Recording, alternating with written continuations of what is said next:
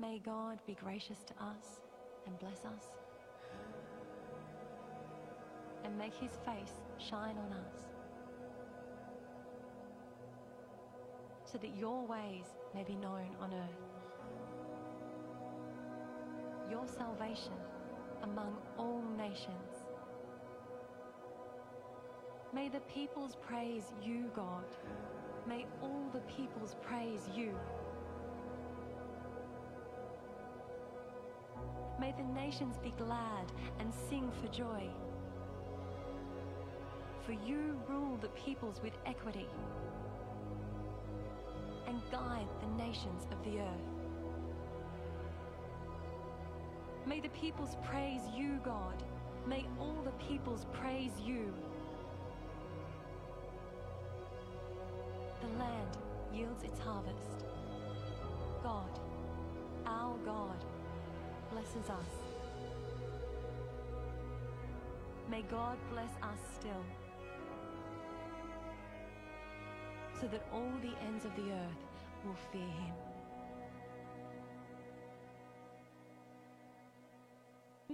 and welcome to our fourth edition of Drive In Church here at East Taylorsville. Uh, if you are joining us online over here on Facebook, we just want to welcome you as well. Uh, if you have any issues with that, make sure that you just chime in there in the chat box, and we'll try to fix what we can. But uh, I just want to encourage you this morning. Psalm 67 is what we just heard. It says, "May God be gracious to us and bless us to make His face shine upon us, that Your way may be known on the earth, Your saving power among all nations. Let all peoples praise you. And that's what we're here to do today is to, to, to praise the Lord. And I just want to encourage you during this time. Uh, I know it seems odd to have church this way, and it's been odd, and it's going to be odd for a while. Uh, but we've had more people hear the gospel um, via this virus because our, our services are streamed online uh, over the airwaves. I know we probably had over 20,000 views over the past four weeks of people hearing the gospel via uh, the message or from the song as well. Uh, and so if you're in your car right now, if you have Facebook, if you would like to get your phone out, find our Facebook feed. Uh, it's at East Taylorsville Baptist Church and share that. Uh, I would encourage you to mute it if you're in your car because it's going to be about 10 or 15 seconds behind. But that way, all these people can share it with their friends, uh, and then we can have more people hear the gospel uh, this morning via social media. So I want to encourage you to do that. Um, but if you will, right now, we're going to turn up our radio in our cars, and we'll turn it up up here and uh, 92.5, and we'll begin with some worship.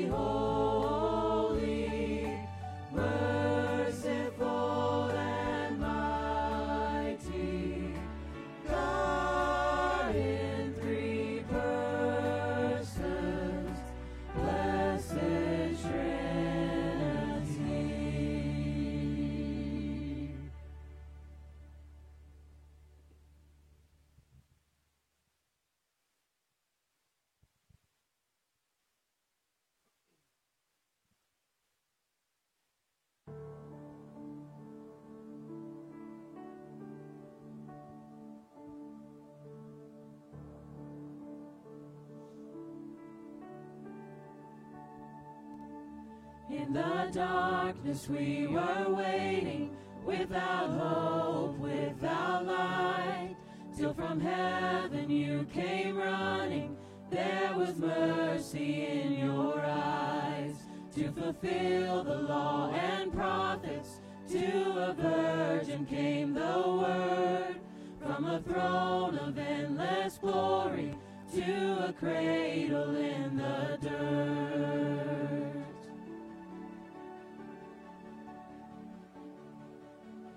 Praise the Father,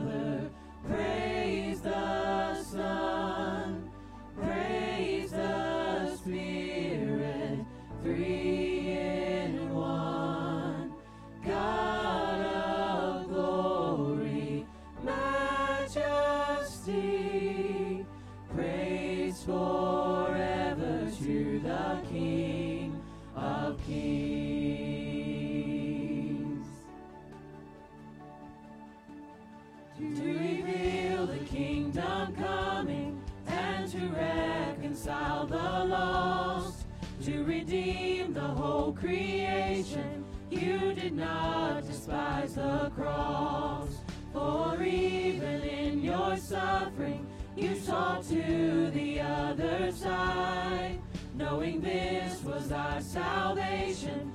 Jesus, for your sake, you died.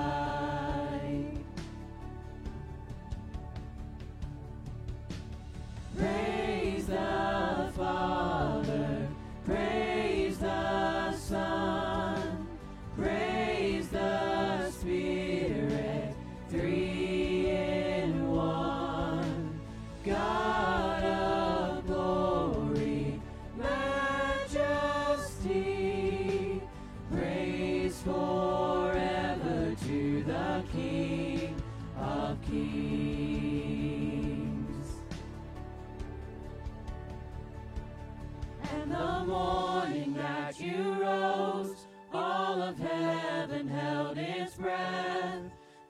stone was moved for good, for the Lamb had conquered death.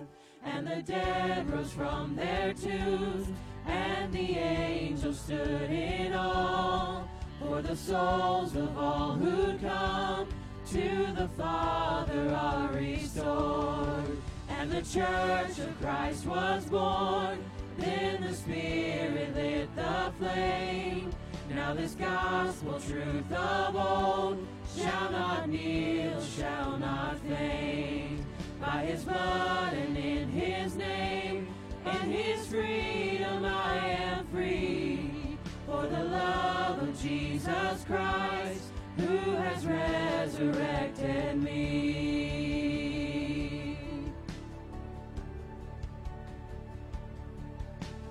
Praise the Father,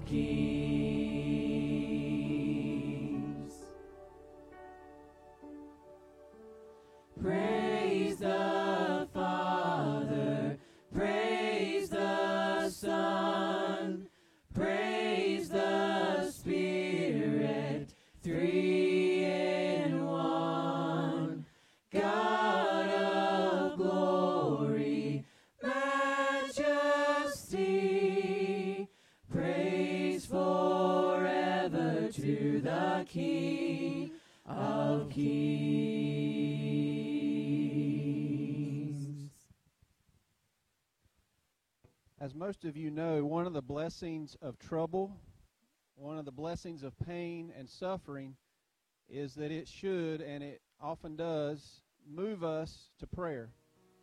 It is in those times where we hurt that we want to seek Him. There's so many times where we find it easy, we don't suffer, we're comfortable, and it's very easy to forget where that comes from. And the blessing of trouble is that we should be moved to our knees and we should be thankful. 1 Thessalonians 5 says this in verse 16 Rejoice always, pray without ceasing, in everything give thanks. Everything means everything. For this is the will of God in Christ Jesus for you. As we come to this time of prayer this morning, um, one of the things I think we need to do as believers is just reflect on how He's blessed us these past few weeks have been unlike any other. But you think about it, in my lifetime, I've never had to deal with this before. We've never, as a country, really, really had to respond like this and had this kind of fear. So, what a blessing that's been. That we've lived our lives with relative comfort without fear. So, as we go to this time of prayer today, what we're going to do is just focus on thanking God for how He's blessed us. And what we're going to do, I just want to encourage you in your cars. Um, if someone would be willing to lead your time of prayer in your car, and for those that are at home watching this uh, through Facebook, you may just want to pause for just a minute and uh, spend some time as a family just praising Him and thanking Him. So, right now, what I'd like for you to do, just begin to pray in your car. Somebody just to lead you, and just begin by thanking God for your family. And just thank Him for how He's blessed you, how He's blessed your home. Give Him praise for that. Give Him praise for your health, His protection, and His provision.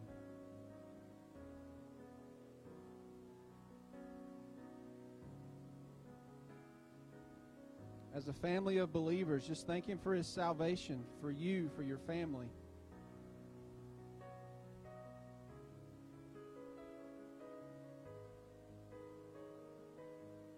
Thank Him for our nation that we live in and how safe we've been and how He's provided.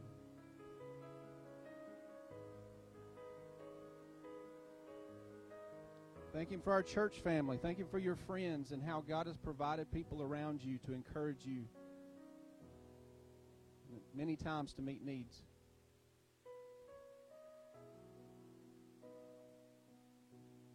And thank Him that He has never left you. No matter what we go through, He is with us.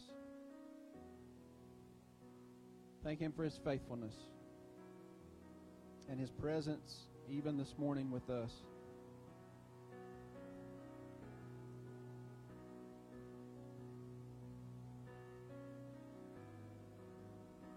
And Father, we love you and we thank you that you have been so good to us.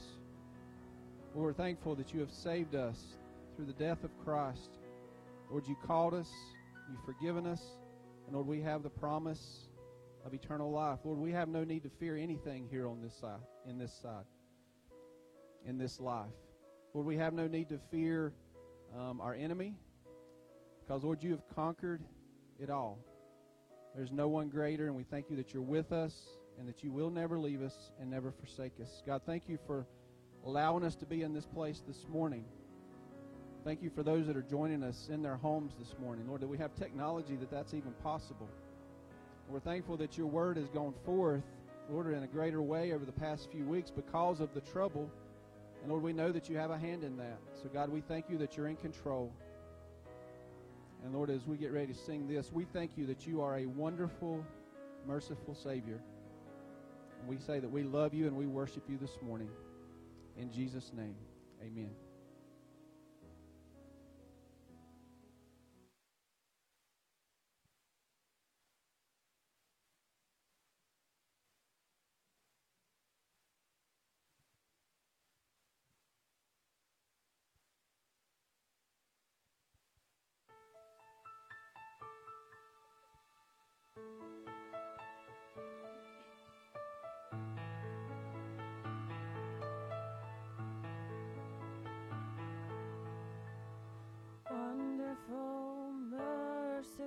Merciful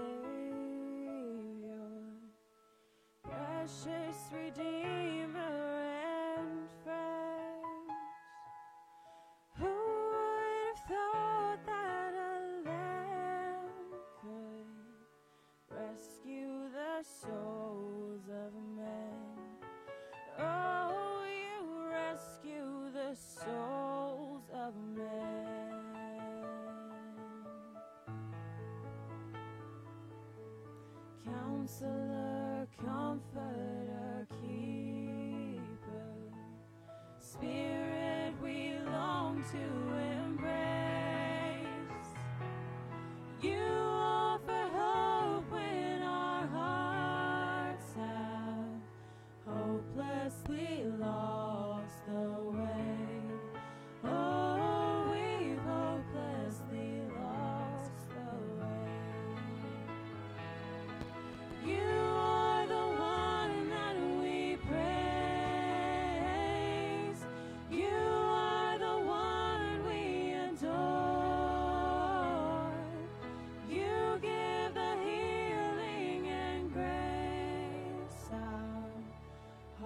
our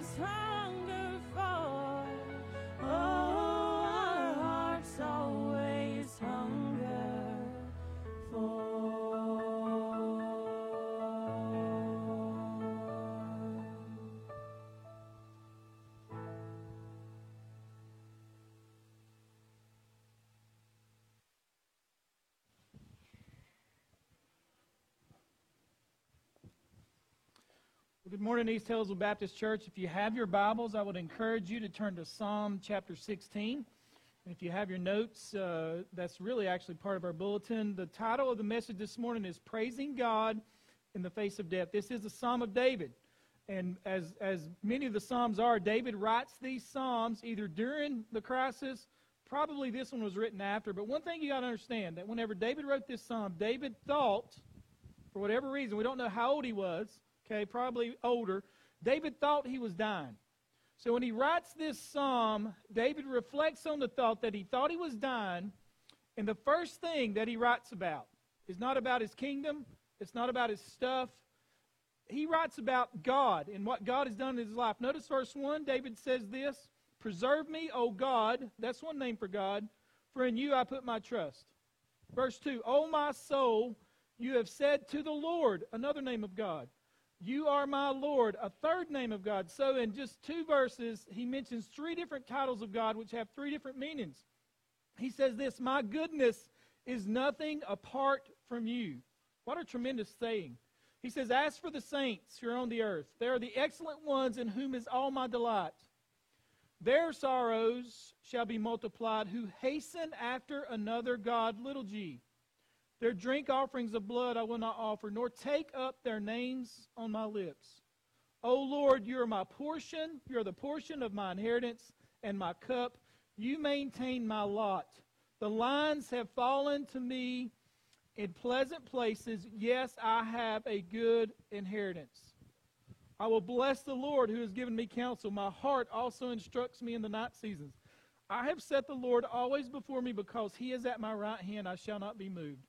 Therefore, my heart is glad and my glory rejoices. My flesh also will rest in hope. For you will not leave my soul in Sheol, nor will you allow your Holy One to see corruption. You will show me the path of life. In your presence is the fullness of joy. At your right hand are pleasures forevermore. Let's pray together. Father, as we come to you in prayer this morning, we thank you, Lord. What a psalm. What a song. Lord, David shares his heart.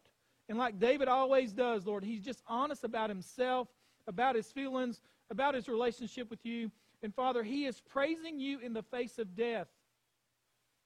Father, what a blessing, what a benefit we have from the resurrection of Jesus Christ that death, the last enemy, has been destroyed for your children forever. Father, help us to learn today from David. Father, I pray that you would challenge us, Lord, convict us. Father, through, uh, Lord, this psalm and the Holy Spirit, Lord, conform us into your image. Father, if there's anyone listening, Lord, uh, by radio, Lord, on social media or in their cars this morning who've never placed their faith and trust in you. Holy Spirit, do a work that we can't. Give, give sight to the blind, raise the spiritually dead, and save for your honor and for your glory. And Father, for those of us that are saved, Father, many of us have loved ones on the other side. Lord, I pray that this would give us extreme, uh, Lord, comfort and peace. Lord, knowing that they're with you. And Father, also when our time comes, Lord, may we be like David and have confidence and be able to praise you even as the last enemy is destroyed in our life, Father. May we give you honor and glory and praise for it all. In Jesus' name I pray. Amen. Steve Lawson, in his commentary on Psalm 16, says this This psalm is a song of confident trust in God in which the psalmist was able to live life to the fullest because he was gripped with the living hope in God beyond the grave. No matter what David faced, his trust was anchored in the Lord, and this caused his heart to rejoice. David was gripped by a resolute reliance on God in the face of death. He looked beyond this life to the glories of the resurrection and glorification to come. They say when you come to die, your life will flash before your eyes, and that's what this psalm is about. David's primary focus is on his God and his relationship with God. It's not on his family right now, his throne, his stuff, but his Lord. There's an old adage that says this no one is ready to live until they're ready to die. True faith can face death with confidence. It looks death in the eye and it says, Where is your victory? Where is your sting? True faith can mock and taunt death. When true saving faith is in our hearts, there's a confidence, even as David says, when we walk through the valley of the shadow of death. Death is a conquered foe because of Jesus. And his triumph is our triumph. His victory is our victory. When our day comes, we can face it with confidence. Our faith can rise above the terminal news from a doctor. Our faith can rise above a tragic event that happens to ourselves or our loved ones. We can face death with confidence, and that's what this psalm is ultimately about. With the very real thought of death, David is not panicked. David is not frightened. He has a calm, courageous, confident faith, and he lives this way. Verses 8 and 11 were quoted by Peter on the day of Pentecost and was cited by Paul when he preached at Antioch in Acts 13. And I would just say this what a psalm, what a song. In the face of mounting adversity, David rejoices, and we see no signs of worry. Listen to this uh, quote I read about worry from John MacArthur. He says, Christians who worry believe God can redeem them, break the shackles of Satan, take them from heaven to hell, put them into his kingdom, and give them eternal life, but they just don't think he can give, get them through the next couple of days. When you worry, he says, you're saying in effect, God, I just don't think I can trust you. Here is David facing death, okay, and he's not worried. He's not panicked. He is facing the enemy of enemies, and David shares three things with us about God. And the first one is this David can rejoice in the face of death because the God he serves is sovereign. Verse 1 says this Preserve me, O God, for in you I put my trust. Preserve me or be my refuge. It's, this word preserved is the word that was used uh, when God told David or told Adam in the garden. He says, Keep the garden. It's the Hebrew word shamar. It means to protect, it means personal protection. David is saying with a quiet confidence that God is my refuge. In difficult circumstances, he turns from his circumstances and to the Lord. David was a warrior. But at this moment in David's life, David's saying, I cannot fix this. I have no answer for this. And the first thing David says about God in verse 1 is this he uses the term El, God, which simply means strong or mighty one, the omnipotent one. And what David is saying is this Preserve me, O omnipotent one, for in you I put my trust. And what he's saying is this God, you have all power. You have all power to do anything. And I would say this God's power is not limited or hindered by anything, ever. He never exhausts his power, he never runs to the limit of his power. He has 100% power at all times. There's no personal or spiritual being that can hinder or limit God one tenth of a second in any way. God does what he wills, and it's that simple. Tozer put it this way talking about the omnipotence of God. He says, Since he has at his command all the power in the universe, the Lord God omnipotent can do anything as easily as anything else. All his acts are done without effort. He expends no energy that must be replenished. His self sufficiency makes it unnecessary for him to look outside himself for a renewal of strength. All the power required to do what he wills to do lies in undiminished fullness in his own infinite being. When David comes to this time when he thinks he might die, he says, God, you can save me if you want to. You have all power. Nothing can thwart you. He says, preserve my life, and that means to protect or keep. And he's saying, he's saying this, God, you are my protection. You remember last week, I believe it was, when the tornadoes were coming? I looked on my weather app, and it said that they were going to come between 2.30 and 5 a.m. I don't know what you do at your house, but what I do at the Steele household between 2.30 a.m. and 5 a.m. is I sleep. And I thought to myself, tornadoes may come through Alexander County. Okay, and we've had tornadoes on Shook Lane, by the way. And I said, So what are you going to do? And this was my prayer before I went to bed God, I trust you. You're my refuge. And Lord, I'm going to bed. And I'm going to let you worry about these tornadoes. The sovereignty of God can be a soft pillow that you lay on your head every night if you trust Him. What David is saying here is this Lord, I trust you. Notice the second part of this in verse 2 Oh, my soul, I have said to the Lord. This is the second name he uses. This is the term Jehovah. As a matter of fact, this is the term that God used when Moses said, Who shall I tell them you are? And God said to Moses, Tell them I am that I am. That is what you're to say to the Israelites. I am has sent me to you. I am. Jesus used this title of himself several times. In John 8, he said, I am. He says, I am he. I am. And they sought to stone him. In the garden, they said, Are you Jesus? And he said, I am. And they fell down.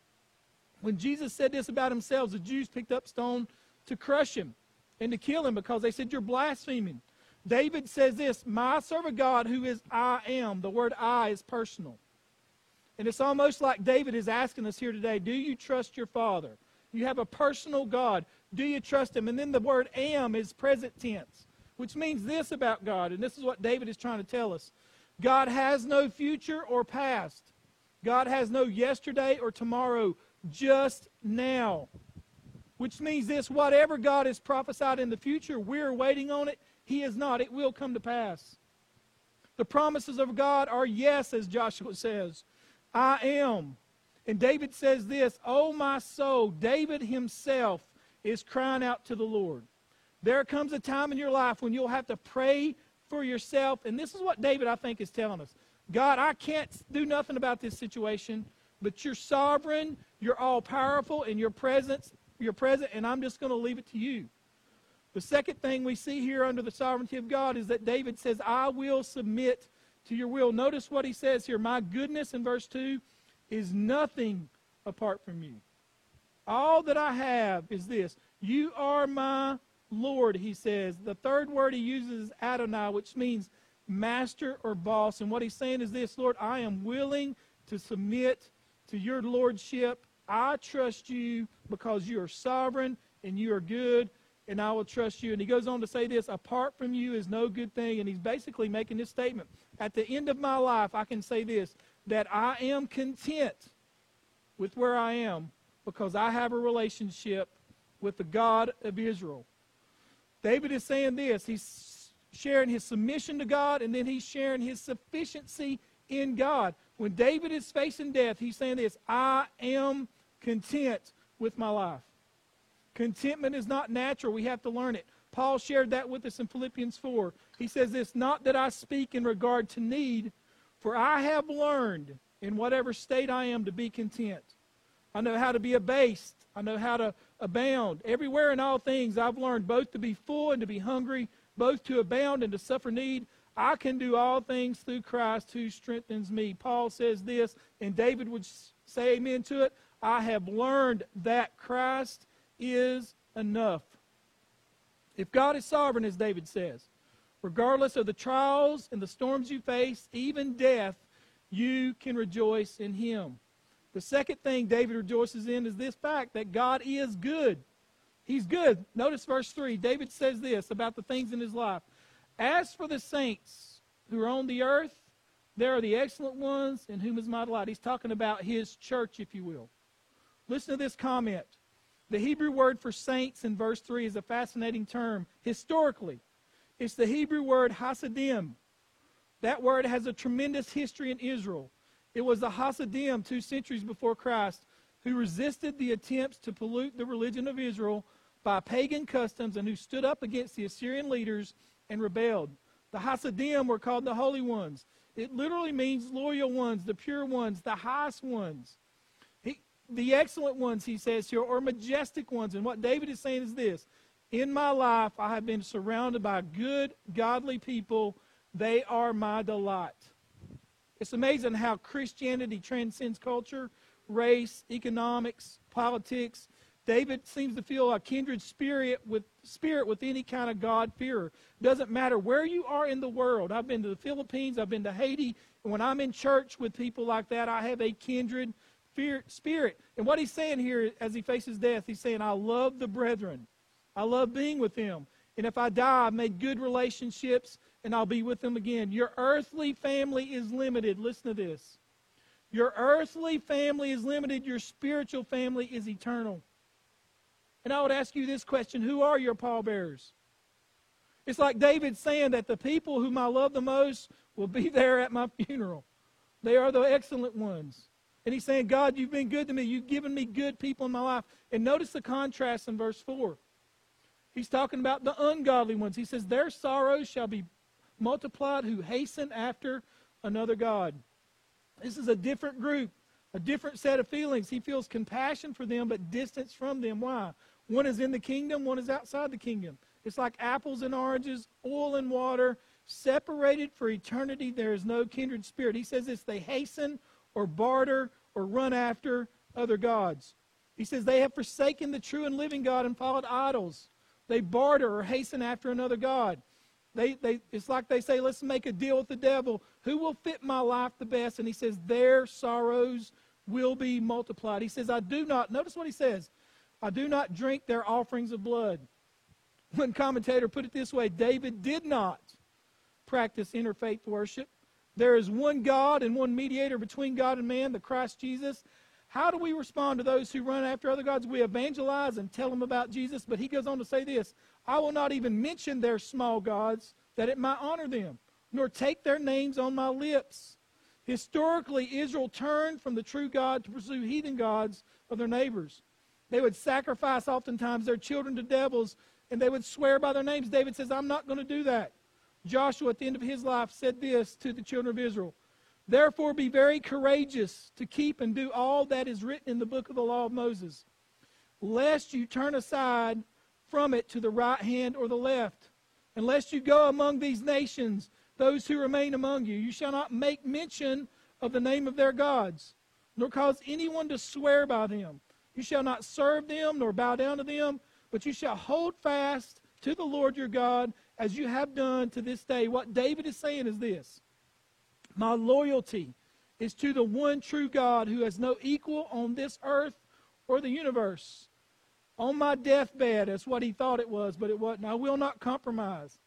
Jesus is Lord and no one else. Jesus is worthy, no one else. Jesus is the King of Kings, no one else. Only Jesus offers salvation, no one else. No other religion is valid. All are false and will damn one's soul to eternity to hell for all eternity. Jesus is the King of kings and Lord of lords. He talks about his church. The second thing he talks about is his cup. Notice what he says. He says in verse 5, "O Lord, you're the portion you're the portion of my inheritance and my cup."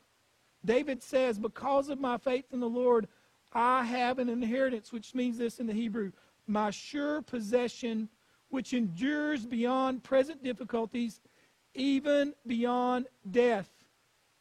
In Christ, the believer has a secure treasure, though in this life his lot may be empty and hopeless. You may not have a thing on this earth. You may be the poorest person in Alexander County, but if you know Jesus, you have an inheritance that is far beyond measure. I don't know if anybody in this life will leave me anything when they die, but I know my Heavenly Father has. Let me read you what, I, what he's left me and what he's left you. In 1 Peter, 1 Peter 1, verses 3 through 5, Peter says, Blessed be the God and Father of our Lord Jesus Christ, who according to his abundant mercy has begotten us again to a living hope through the resurrection of Jesus Christ from the dead, to an inheritance. And then he describes it. This inheritance is incorruptible, undefiled, it does not fade away, it's reserved in heaven for you who are kept by the power of God through faith for salvation, ready to be revealed in the last time. David says, I have a great inheritance. Adrian Rogers said this years ago what is important in this life is what money can't buy and death can't take away. David affirms to his soul as he thinks he's dying that I have a great inheritance to look forward to. He says, The Lord is my cup. In David's day, whenever a traveler would come to your home, on a hard, weary travel, you would offer him a cup, and that would be his satisfaction. And what David is saying is this when I, when I survey my life, the Lord has been my satisfaction. He says, the lines, the lines have fallen to me in pleasant places. These are boundary lines that what David is saying is that God has a purpose for my life. And when I look back on God's purpose for my life, they have fallen to me on, in, in pleasant places. One commentator said this God assigned to David kingship, success, and wealth, and fame, and children, and victory in battle, and a long life. It call came from God. Every good and perfect thing that David had was a personal gift from the Lord. And what David is saying is this I have a circle around my life, and the Lord is in the middle of the circle. David looks back and says, God has been good to me. And then in verse 7, he talks about his counsel. He says, I will bless the Lord who has given me counsel. My heart also instructs me in the night seasons. David is basically saying this that God himself has given me direction and purpose for my life, and I trust what his will is for my life. Years ago, I went to Baptist Hospital to see a godly lady from another church. And as I was making my way to Baptist, a friend of mine called me. He says, I just want you to know that this lady has cancer all over her body. All over her body. There's no way she can live unless something supernatural happens. And, and of course, she didn't live. And I thought to myself, I didn't know she was that sick. And I knew this lady from another church, and I thought to myself, what can you say to a person in that situation who was not very old? And I remember walking into that room, and I remember just standing there, and this is what she said. As soon as I walked in, she said, Jamie, I'm not second guessing God. He's been good to me. I am not second guessing God in this. What she's saying is this God's counsel to me has been a blessing. And that led David to his chorus. Notice this. He says, I will bless the Lord who has given me counsel. David is not cursing. David is not blaspheming. David is not complaining when he thinks he may die. He's looking forward and look, looking upward. Notice what he says I will. I'm going to do it. I will bless the Lord. What is inside of you will come out. I remember years ago at another church as well, going to see a godly man. He and his wife were such sweet people. And uh, we had learned that he was literally on his deathbed. He slept on his couch in his living room. And me and the pastor at that church at the time said, let's go see this person. Said, we don't know how much time he has left. Always a joy to visit with both of them. And we never knocked. They'd say, you don't have to knock. You just come on in. They never locked their doors. You remember those days?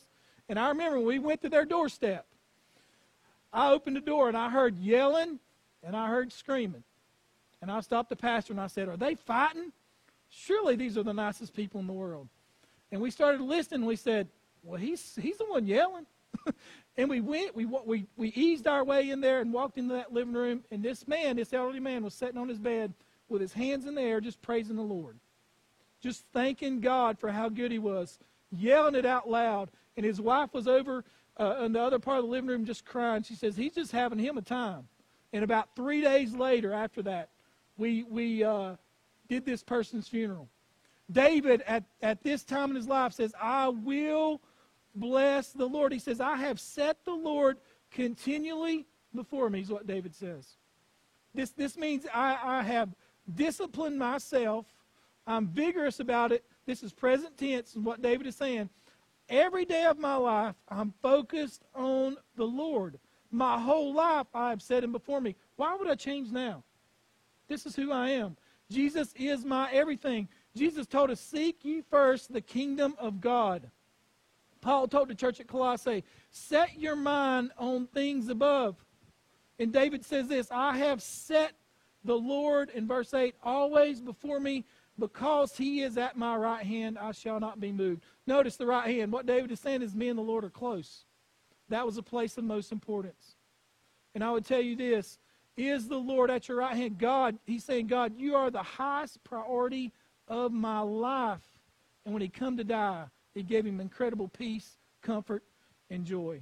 The third thing David says is this. He says, God, I can praise you because you're sovereign. I can praise you because you have been good in my life. And the third thing he says is this God, you have been faithful. Notice verse 4. Therefore, my heart is glad, and my glory rejoices. My flesh also will rest in hope. And what David is saying is this in verse 9 Death is not the end for David. It is not the end. He says, I have one foot in the grave, and you're not going to abandon me. You're with me now more than ever. You'll either deliver me and I will live, or you will, or, or you say I will come home. You will not abandon me in the grave. Notice what he says. For you will not leave my soul in Sheol, nor will you allow your Holy One to see corruption. You will not abandon my body. He says, The Lord will not abandon me in the grave like we abandon a dead animal. Have you ever had to bury a dead animal? For years, we had goats. The dumbest animals that God ever created are goats. I hated every minute of having those goats. When I would come home from work, those goats would jump up on their little goat house and just start screaming at me till I fed them. And every day we had those goats, I said, I can't wait till we get rid of them. And I remember one day I was at home by myself. I had preached here on Sunday morning. It was cold and it was raining. And I looked out at the goat pen. And I looked out at that goat pen, and that one goat we had, his name was Duke. He was the dumbest goat that God ever made. That's why we called him Duke. And Duke was out there, and he was stiff as a board. And I thought, did this goat die? It's raining. It's Sunday. I got to preach tonight, and I'm going to have to bury Duke. I went out there and I grabbed Duke by the horns, pulled him in the woods, and I had to bury him on the side of a hill, and it was pouring down rain. The whole time I'm thinking, I, as soon as I can get rid of these goats, I'm going to. That goat was so stiff when I tried to cover him up, his feet was sticking out of the ground. I had to pull him out of the, out of the grave. I had to keep digging and digging and digging, and finally, after about an hour and a half, I got old Duke buried. You know what I did? I abandoned his body to the grave. You know what David's saying? God will not abandon you. I love you more than you love an old goat. David, David is saying this God is my father, and he will not abandon me. Have you ever seen people that go back to a graveside? I rarely go back to a tombstone. Rarely. I'm not saying there's anything wrong with it, but I just don't usually go back because I understand that my loved one's not there. Years ago, when I first became pastor here, every morning I come into work or go to eat lunch, I pass a graveyard. Big graveyard here in the town cemetery. And I remember a, a, a young girl, a teenager in the county had passed, loved the Lord. I didn't know her that well. I knew her dad just a little bit, but I'd drive by the graveyard and I'd see him out there at her tombstone. Sometimes in the morning, sometimes it'd be at lunch. It wasn't every day, but boy, he was there a lot, and you could tell he was just brokenhearted. For months, drive by, see this guy. Just kept driving by. And it's like the Lord said, you need to just stop in and encourage this man. And I remember when I pulled in to the graveyard, I thought, I may be making the biggest mistake of my life. But I said, I got to encourage this person. And I said, Sir, can I talk to you? And he said, Yeah, you can, preacher. And I, I, I shared a few things. We shared a few things about his daughter. I said, I know she had a strong faith. I said, She's known to be a solid Christian. And he said, I know, but I just can't get over this. And I said, Can I share some scripture with you? And I remember reading Psalm 16 to him. I said, You know what David's talking about here? David is saying that this, this grave that your daughter's in, it's just a shell of her. She's with the Lord. And I said, Notice, David said, even, even my body, God's not going to abandon. He's not. And I said, David goes on to talk about how the Holy One will not see corruption. I said, because of the resurrection of Jesus, to be absent from the body is to be present with the Lord. And he said, Thank you so much for sharing that with me. Thank you for so much for giving me hope. Friends, when, when, when he shares that, David is giving us a picture of the resurrection. It's a message to the church. Peter takes this very psalm and he preaches it to the thousands gathered in Jerusalem on the day of Pentecost. And he tells the people, and I'm going to paraphrase this. He's saying David was not speaking of himself alone here. The patriarch David died and was buried, and his tomb is here to this day. That he was a prophet and knew that God had promised him an oath, on an oath that he would place one of his descendants on his throne. Seeing what was ahead, he spoke of the resurrection of the, of the Christ, that he was not abandoned to the grave, nor did his body see decay. God had raised this Jesus to life, and we are all witnesses to this fact. Many think Jesus meditated on this psalm when he died on the cross and said this Into your hands I commit my spirit. If God is sovereign, if God is good, if God is faithful, what can the world do to you? What a Savior we have in Jesus. Let's pray together. Father, as we come to you in prayer, Father, we thank you, Lord. What a psalm. Father, I pray that we can have this strong, quiet confidence that David had. Lord, how easy it is to face tomorrow when you're with us and you're already there. Father, I'm so thankful that we can face death and life with confidence because you're sovereign, because you're good, because you're faithful. Father, we thank you, Lord, that our loved ones who have gone on, Lord, you did not abandon them in the grave. Father, they're with you now, rejoicing, Father, living life for the first time. Lord, we thank you for that. David said, At your right hand are pleasures forevermore. What a blessed hope we have. Father, I pray that we, you would, that we would encourage each other in this. Father, if there's anyone here that's never placed their faith and trust in Jesus, Lord, they may be listening on social media. Father, help them to understand, Lord, that they are lost. They've broken your moral law, that Jesus died and took our sin debt on Calvary's cross, and that, and that he rose again so that we could be born again, that whosoever calls upon the Lord may be saved. Father, we thank you and bless you and give you the honor and glory that you alone deserve. In Jesus' name I pray. Amen.